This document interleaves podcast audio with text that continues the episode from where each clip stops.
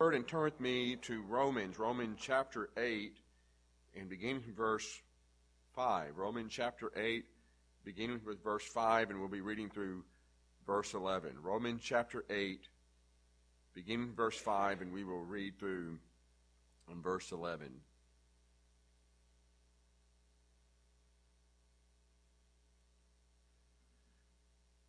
If I uh, spend some time telling you of maybe two opposing concepts that were familiar to you, you would you come to a quick realization that they, they just don't mix. So, for instance, if I use the word oil and water, you know that oil and water don't mix. These are just you know properties that they're just reality. They just they just can't mix. Sometimes we actually use that expression as it relates to people. Maybe there are people in your life that you can't mix with. You can't even stand to be in the same room of them with them.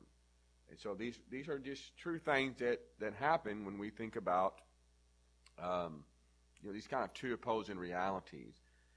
And so one of the two opposing realities that we see all throughout Scripture is sin and holiness, or sin and God, the sinful nature and as we're going to see it expressed here in this text, walking in the Spirit, being in the flesh or being carnal and being in the Spirit, that these are two realities that do not mix. They don't even overlap in any, any way, shape, or form.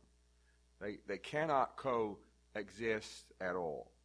And so we're going to be looking at these, these two concepts that were actually introduced to us last week as we got to the end of verse 4. So if you remember from verse 4, it really began verse 1. We learned there is now no condemnation to those who are in Christ Jesus our Lord. And one of the things that we find that because we are now in Christ Jesus, if you look in verse 4 of chapter 8, because we are in Christ Jesus and because of what he has done for us on the cross, the righteous requirement of the law might be fulfilled in us. So it's one thing to be said, there is now no condemnation, which is incredible in and of itself. But it's also another thing to be able to say that now it can be truly said of us, if we are in Christ Jesus, that we have fulfilled the righteous requirements of the law. Maybe that's not a great way to say it because it may imply this idea that we fulfill it. But if you notice in the text that the righteous requirements of the law are fulfilled in us, it's fulfilled in us. And then he ta- attaches on here a further description of what it means to be in Christ, or for those who there's now no condemnation. If you notice that the righteous requirements of the law are fulfilled in us who what? Who do not walk according to the flesh, but according to the Spirit. So, in the concept of walk, it relates to behavior and life how we live our life. So the righteous requirements of the law are fulfilled in us who live in the Spirit and not in the flesh. And so, beginning in verse 5, he is going to elaborate or give further explanation about what it means to live in the Spirit as opposed to the flesh. How you live flows out of who you are. Now that there is no condemnation, you have been justified. You are in Christ Jesus. Now, who you are becomes what you do or how you live. So, if you're in the flesh, then you live in the flesh.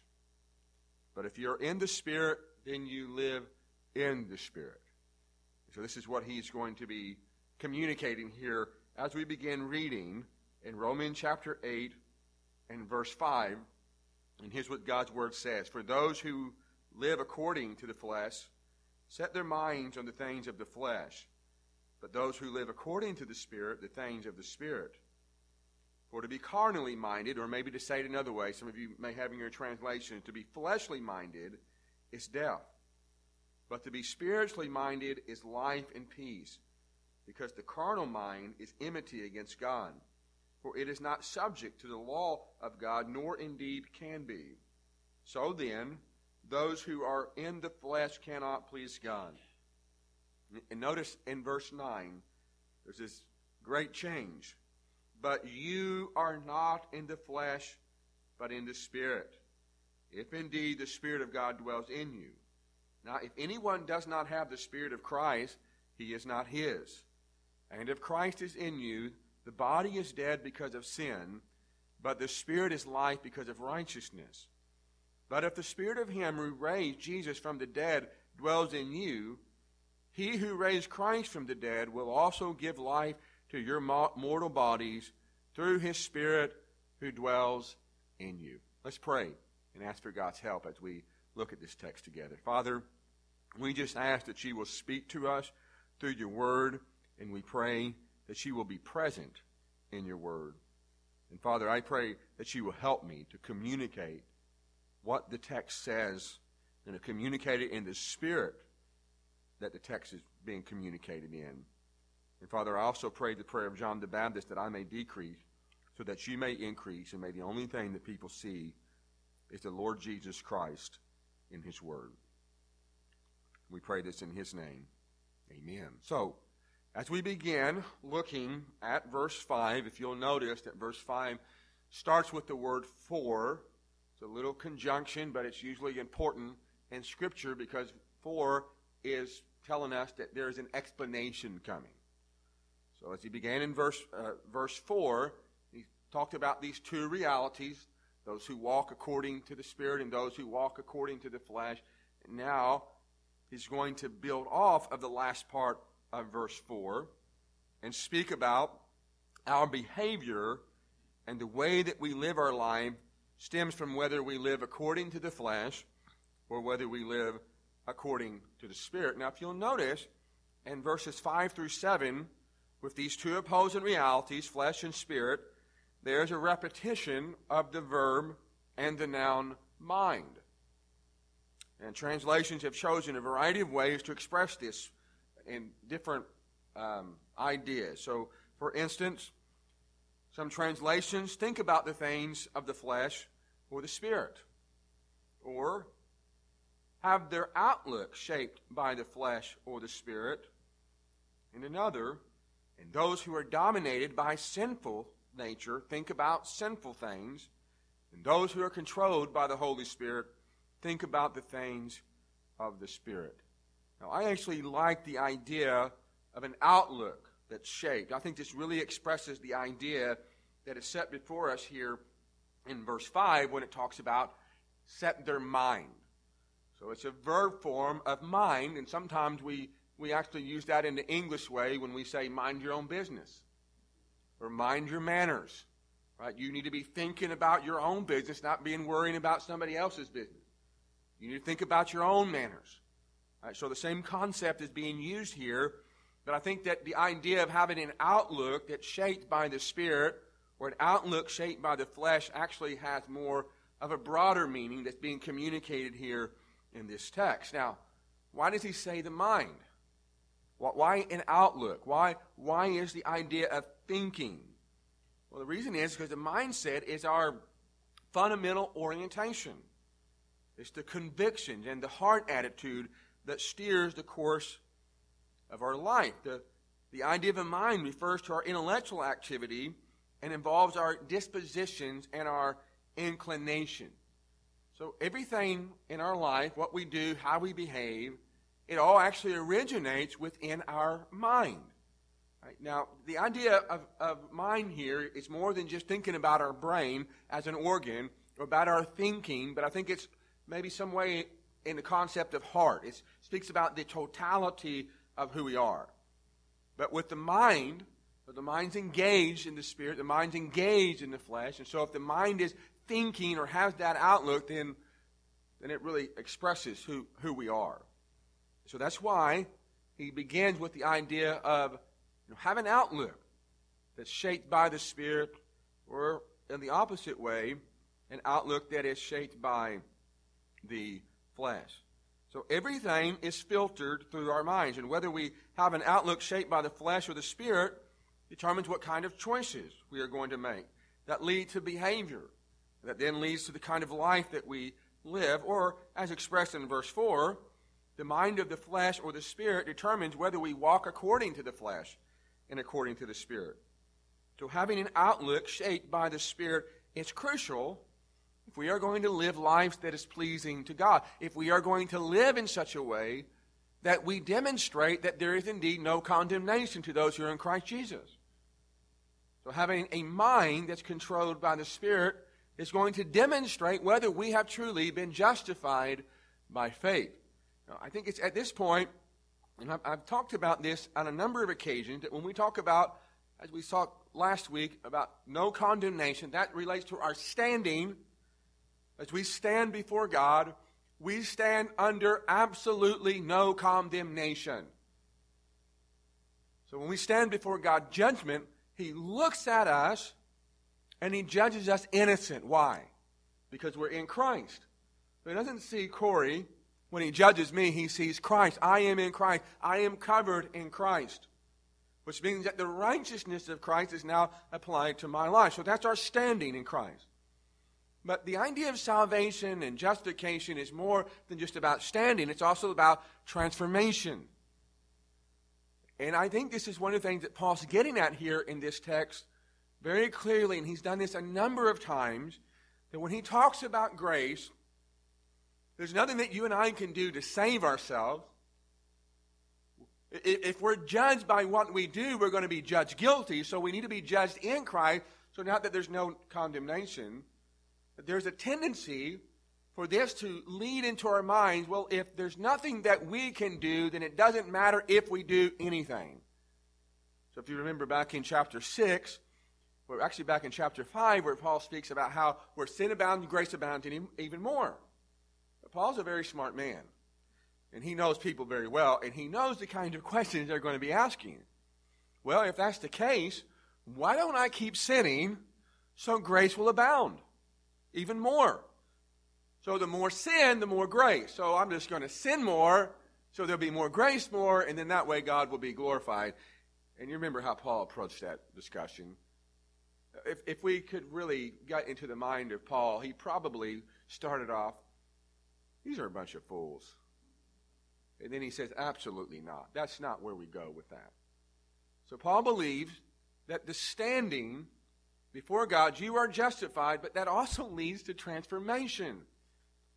Now, if your life does not change when you are justified by faith in the Lord Jesus Christ, I believe that you are demeaning the grace of God. I know that there are sometimes there are uh, dramatic changes that happens in people's life when they become saved. Sometimes there are changes that happen slowly as they mature in Christ Jesus. But there is a change that happens.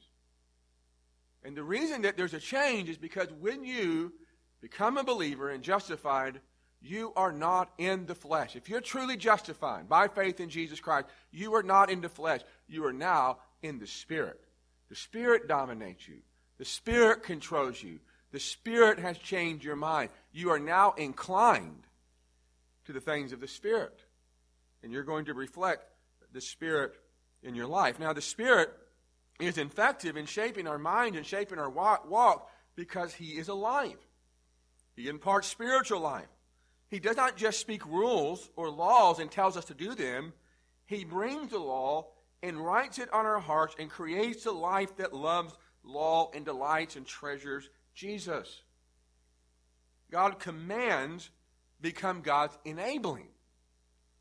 So the Spirit comes he dwells within us, He empowers us, and He enables us to faithfully follow God and to keep His commands. So God's commands become His enablings. What we cannot do, God resides within us by His Spirit and empowers us and enables us to do that which He has called us to do. Now, the believer's life has been totally transformed in such a way that there is a love for the commands of God. There is a delight in faithfully following the commands that God gives us. Now, I think there is a fundamental difference between keeping the commands by God's grace through His enabling Spirit and legalism. When you have God's Spirit in you as a Christian, you now want to keep God's law, to faithfully follow God in His command because you delight in it, because you love it Because now you treasure it. God has now opened your eyes by His Spirit, and you see the glory in this. You see the wonder in living faithfully for God. Now, legalism, on the other hand, is about the self. Legalism is what can I do? If you notice that, what can I do? What must I do? It is fundamentally not about God's glory and living a life that is pleasing to Him, but it's fundamentally about one's own glory. As the rich young ruler came, what must I do to inherit eternal life? And Jesus told him, You can't do anything, essentially. So, what the Spirit of God does is He comes in and now He has changed our mind, He has shaped our mind, and now He has given us the ability to faithfully follow the Lord Jesus Christ. Now, one of the things I, I think we ought to think about in this text is how do we have an outlook shaped by the Spirit? Now, the first starting point is obvious justification by faith in the Lord Jesus Christ. Being saved, which not only changes our standing, where we go from sinners to righteousness, from guilty to innocent, but also in the context of salvation, is transformation. That when we talk about salvation in regards to transformation, we're talking about the doctrine of sanctification where we as Christians progressively become holy and we live in holiness before the Lord. So the first starting point is to be saved because apart from the saving work of the Lord Jesus, our thinking is worthless and our hearts are darkened, as we learned in Romans chapter 1 and verse 21.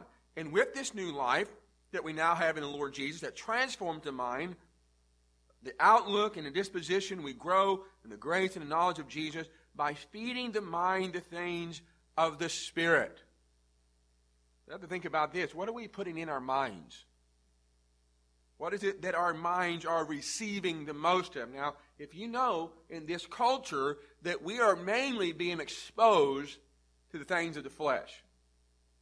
This isn't, uh, you know, when you turn on the TV that anymore, there's no um, Andy Griffith type shows. Um, some of the things that we see now, or even commercials that we see, are fundamentally engrossed and engaged in the flesh, and it's not in the spirit. So we need to be looking for ways in which we can feed our mind the things of the spirit. Of course, these things, these, these concepts, should be something that all Christians know. We need to be taking up this book and reading and feeding our minds. Like everything that we do in life needs to be filtered through a biblical outlook or biblical worldview. How we take every part of our life. There's not anything that you go through in life, any decision that's to be made, any cultural issue that's out in this world that we cannot have an outlook about this or a thought about this that is not shaped by the Spirit of God. But there is an objective way in which that happens, and that's through the Word of God. So we need to be exposing ourselves more to the things of the Spirit, to God, to the Scripture reading, to prayer, to fellowship with other Christians, to especially to the gathering um, of the church together. So our, our time with God, we spend more time with God as we spend more time focusing on our relationship to Lord Jesus Christ through His Word, through prayer, in the context of worship, it's one way that we develop a mindset of spiritual things, but only if the mind is really involved. So we need to have an outlook that's shaped by God's Spirit. Now, if you'll notice as we move on, that the result of fleshly outlook is death. If you the concept of verses six through seven, right? So the the result of a fleshly outlook is death, but an outlook captured by the Spirit of God is life and peace. Now, in verse seven, Paul explains why carnal, fleshly outlook results in death. The flesh, the carnal, sinful nature fiercely opposes God. If you'll notice there in the text how it says in verse 7 because the carnal mind is enmity against God. So this is obviously uh, opposed to what the Spirit is. So the Spirit produces life and it produces peace. whereas the flesh produces death and also produces enmity, being fiercely opposed to the things of God. Now, just think about the fierceness of the flesh's opposition to God, especially in relate to some of our previous discussions about the law, mainly in Romans chapter 7. So, in the discussion about the law, Paul clarified that the law is not sinful. It is actually good, holy, just, and spiritual. But sin is so fiercely opposed to God that it takes God's law and establishes a base of, a base of operation to oppose God. The law says, do not covet. When we look at the law in our sinful nature apart from the Spirit, what do we do? It says, don't covet. I'm going to covet. We, we've talked about this in great detail. It's just part of human nature. When somebody tells you, do not do that, what do you do? Don't do it. You see a sign, it says wet paint, don't touch, can't help yourself. You just touch it. That, that's multiplied a hundredfold, a thousandfold whenever we see the law of God. It says, don't do these things. And so sin is so fiercely opposed to God that it establishes a beachhead, a base of operation, and it inflames that desire within our sinful nature to do the things that God tells us not to do. And so, as a consequence of this, because of its fierce opposition, since it opposes God, it's not subject to the law of God, and importantly, it cannot keep God's law. In the flesh, you cannot keep God's law. There is nothing you can do. And this leads to death. This is the consequence of sin. When sin entered the world, then death came. But now the use of the word death, death here is more than just physical death. It's death as an eschatological judgment. So eternal death, being judged by God. Sin results in death, physical death, and ultimately justice. And then the consequence of this is all summed up in verse 8 those who are in the flesh cannot please God. Flesh is fiercely opposed to God, it does not subject itself to God's law, it cannot do the law. And as a result, it does not please God. The flesh desires to please itself rather than God and its actions opposes that which God demands. A fleshly person is unable to do anything that pleases God. This does not mean that they cannot do good, but that they do it irrespective of God. Now, one of the things I think it's important to remember that whenever I'm talking about the flesh, I think there's a tendency for some of us to think that this is gross sin, right? Murderous and maybe sexuality and sexual desires, but being in the flesh can be something subtle. It could be jealousy, lying, being a busybody. I mean, all these things that we don't think are a problem in our life, that's what being in the flesh is. And so don't just think that this is just talking about these, these wicked people out here who are just disgusting people. I can't believe they behave and act that way. But being in the flesh even happens in the context of people who call themselves Christians. But we'll see this here in just a minute. Now, this is something that uh, Paul will speak about very briefly. But so notice as we move to verses 9 through 11. So, one of the things we ought to remember, uh, beginning with verses 5 through 8, is an outlook shaped by the spirit or the flesh. Having an outlook shaped by the spirit of flesh. But notice what Paul says in verses 9 through 11. To these Christians, I hope I can say this to you as well with the kind of enthusiasm and the confidence that he does. Notice in verse 9, there is a strong change in the direction with the conjunction, but, which is, which is coupled with an emphatic you. You can't see this here in your English text, but in the biblical text, there is a reduplication of the word you. So it's as though Paul's saying, but you, you are in the Spirit. So, what's true of what he said in verses 6 through 8 is not true of these Christians. Why? Because you are in the Spirit. There's enthusiasm, joy, and confidence as Paul turns his attention from those who are apart from Christ to his readers, whom he believes are in the Spirit. Now, there is a qualifier to this statement, if you'll notice in verse 8 or verse 9.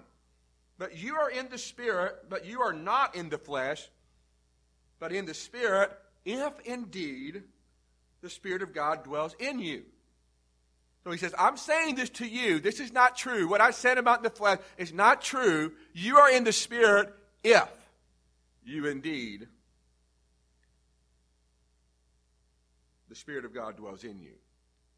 Okay, so there's, there is a qualifier. So he acknowledges the possibility that there are some in the church who claim to be Christians yet are not. Similar to the way that Jesus speaks of those who say, Lord, Lord, and his response to them is, Depart from me, workers of iniquity, for I do not know you. In fact, these people that said, Lord, Lord, were people who did miracles. Yet he said, You don't do the works of the Father, so depart from me, I don't know you. So he's very clear here in this text that if you do not have the Spirit of Christ, you do not belong to him at all. So if you notice that last phrase, now if anyone does not have the Spirit of Christ, he is not his. So he's very clear. There are two realms of people in this world, and there are only two realms. You are either a Christian or you are not. You are either in the Spirit, you either belong to the Lord Jesus Christ or you don't. There is no middle category. Now, for years, within American evangelicalism, they have been throwing around this terminology called carnal Christians. That is an oxymoron. It cannot exist. Right? Now, if you notice here in the text, in my, in my translation, it translates to flesh carnal. So it opposes these two realities. You're either carnal or you're in the spirit. You're either carnal or you're a Christian. Now, if you don't believe that, I want to appeal to your ability to actually just read. Because this is what the text actually says. There are two realities. You're either in the spirit or you're not in the spirit. So we really shouldn't be thinking about people and trying to categorize them where we think they are on the spectrum of Christianity. It is true that there are some people that are more mature in Christ right? But they're either in Christ or they're not. They're either inclined and have a disposition to faithfully follow the Lord Jesus Christ in the Spirit, or they do not. Now, this does not say, not suggesting that this says anything about people who struggle with sin, because sin is a reality. We've already seen this in Romans chapter 7, right? Paul says this of himself I, I want to practice this, but I don't practice it. No wet, oh, I'm getting ready to say the word wrong again, Brandy. A wretched man that I am. She's gotten on to me every time I say wretched. I can't say it for some reason. So there's, there's only two types of realities. There's either those who are in Christ or those who are not. Now, as we look at verse 9, there are at least three things that are worth noting in verse 9. Now, notice first the implication of the, of the word but and the previous verses as it's connected with in verses 7 through 8, through 8.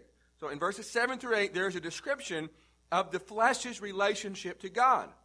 Fiercely opposed, does not submit to the law, cannot submit to the law, and does not please God. But with the usage of but in verse 9 and describing his readers as in the spirit, it means that what was said of those of the flesh in verses 7 through 8 is not true of those in the spirit. In other words, hostility is replaced with reconciliation and relationship. If we are in the Spirit, we are in a relationship with God. We're not enmity with Him. We're not fiercely opposed to Him. We are in a relationship with Him. In the Spirit, the Christian submits to God's law and does so with delight. in the Spirit, he is enabled to submit to God's law. So in the flesh, he cannot, but in the Spirit, he is enabled to submit to God's law and now in the Spirit, he pleases God and seeks to glorify him in everything.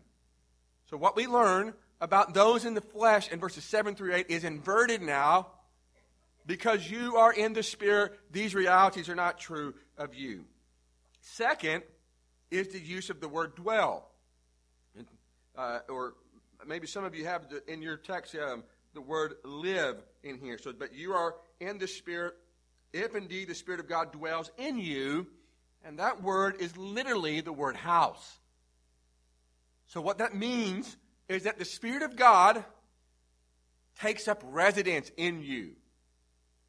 He dwells within you. By faith in the Lord Jesus Christ, the Spirit comes and He lives in you. Now, there's something uniquely personal about the reality that the Spirit of God now houses in you. And among many glorious truths about this, it means that you have all of God's Spirit that you need. Why? Because He's in you. He dwells within you. He lives in you. So you have all the Spirit that you need to fight off temptation, to exercise wisdom and discernment, and giftings and ministry because He lives in you. Which means you don't need to go through your Christian life at some period of time and hoping that maybe I'll get more of the Spirit. Because the Spirit of God out salvation now dwells within you. He houses in you. He lives in you. So all that you need is available to you now, not later. Now, it may be true that there are sometimes what we talk about different fillings. F I L L I N G S. That we may be filled at different times with the Spirit, or maybe the Spirit empowers us, enables us, maybe for a work at some time for whatever reason. But all of the Spirit that you need, you now have, and that you can appropriate through the Lord Jesus Christ. Third, I think this is important. We, we see this a lot here in Romans chapter 8. Uh, take notice of there is Trinitarian language that deserves attention. In the first half of the verse, the Spirit is described as the Spirit of God, and in the second half, the Spirit of Christ. Now, this says much about the person of Christ as it does the Holy Spirit. Christ and God are used interchangeably. He's the Spirit of Christ, then He's the Spirit of God. What does this mean? Jesus Christ is truly God in every conceivable way that we can think of, but also it tells us this unique relationship that the Spirit has with God the Father and God the Son. The Spirit is sent by God the Father and God the Son. So this language demonstrates the unique and intimate relationship that is shared within the triune Godhead God the Father, God the Son, and God the Holy Spirit. And then the last thing that we see in this text, in verses 10 through 11, the Spirit gives life the Spirit give life. So the main point of verse 9 is that the Spirit is now is in believers. If you trusted in Jesus Christ, the Spirit lives within you. He dwells within you. Now in verse 10, Paul builds on this by saying that Christ is in you. The expression in Christ and in the Spirit are not exactly the same idea. It is true that if you're in Christ and you are in the Spirit and vice versa, but different realities are being communicated. The shift to in Christ has the sacrificial death for sin and the resurrection as a focus, as we'll see in verse 11, which is the basis for the work of the Spirit. So, as Christ came, as he lived a perfect life, as he died on the cross for our sins, as he rose again from the dead, and then he ascended into the heavens, and then what did he do? He sent out his Spirit. He sent out his Spirit to be with his people, to be with his church. In fact, it's interesting that Jesus makes the statement before he leaves. He tells his disciples, It is to your advantage that I go away. And why is it to his advantage? Because when he leaves, then the Spirit of God will come. So, as a consequence of Christ's death, as his sacrificial death for sin and his resurrection, this is the basis for the work of the Spirit in our life. So as the Holy Spirit dwells in you, so too Christ dwells in you. And this means two things. First, your body is dead because of sin, which means that because of which means because of sin we must face death, death in our bodies, physical death, which will lead to life, as Christ was raised from the dead, as we see in verse 11. So I think the emphasis is is the tension of living in the overlapping of the age. The Christian is in Christ and the Spirit, yet at the same time in this present evil age and in the mortal body. But at the same time, while all these realities are true, there dwells within us a new power, the Holy Spirit, who presents or represents life. And the base of this life is righteousness, certainly to be seen as our standing before God, that is justification, as we've seen in verse 1. There's now no condemnation because now righteousness is now a quality of who we are, there's life. Sin brings death. Righteousness brings life. Now, the second thing that we find in verse 11 is that this life is elaborated on. Right? That the Spirit of God gives us certainty, assurance, and hope that even though that this body that we live in is decaying, and even though we're struggling and we're warring against sin in this mortal body, that the Spirit is a pledge, is a guarantee that there will be resurrection life. So notice what we see in verse 11. The Spirit who lives in you is the same Spirit who raised the Lord Jesus from the dead. Two different times in verse 11, it emphasizes that God raised Jesus from the dead. This emphasis may have been needed to give these Christians and us the hope and certainty of the reality of our own resurrection in the Lord Jesus. Now, there may be an assumption that since Jesus' own resurrection is somehow different than ours, since the Lord Jesus is truly God and we are not, how can we actually be certain that we will be raised like him? The answer is because the Holy Spirit is the one who raised him from the dead. And this is the same Holy Spirit that dwells and lives in us. So the emphasis isn't on the fact that Jesus rose himself from the dead, but that the Spirit of God and God the Father raised him from the dead. So as they raised the Lord Jesus from the dead, they will also raise those of us who are in Christ and in the Spirit of the de- from the dead. Why? Because the same Spirit that raised Jesus from the dead is the same Spirit who lives and dwells within us. We need to have an outlook and a mind that is shaped by the Spirit of God. This should be a true reality of all of us who are in the Lord Jesus Christ. By faith, we are justified. There's now no condemnation to those who are in Jesus Christ. And because of that, that truth, we are now in the Spirit. And it's the Spirit of God who shapes our outlook, not the flesh. And it is the Spirit of God who enables us to live in a way that is pleasing and acceptable to God. And it is the Spirit of God who gives us the hope and the certainty that even though every time we look in the mirror and we see the mortal body that we're living in, maybe we're experiencing the aging process, the, the aches and the pains and the illnesses and the struggles and the suffering, that we can have the certainty and the hope that because we are in the Spirit, that we will be raised again. Why? Because He is the one who raised Jesus Christ from the dead. Let's pray.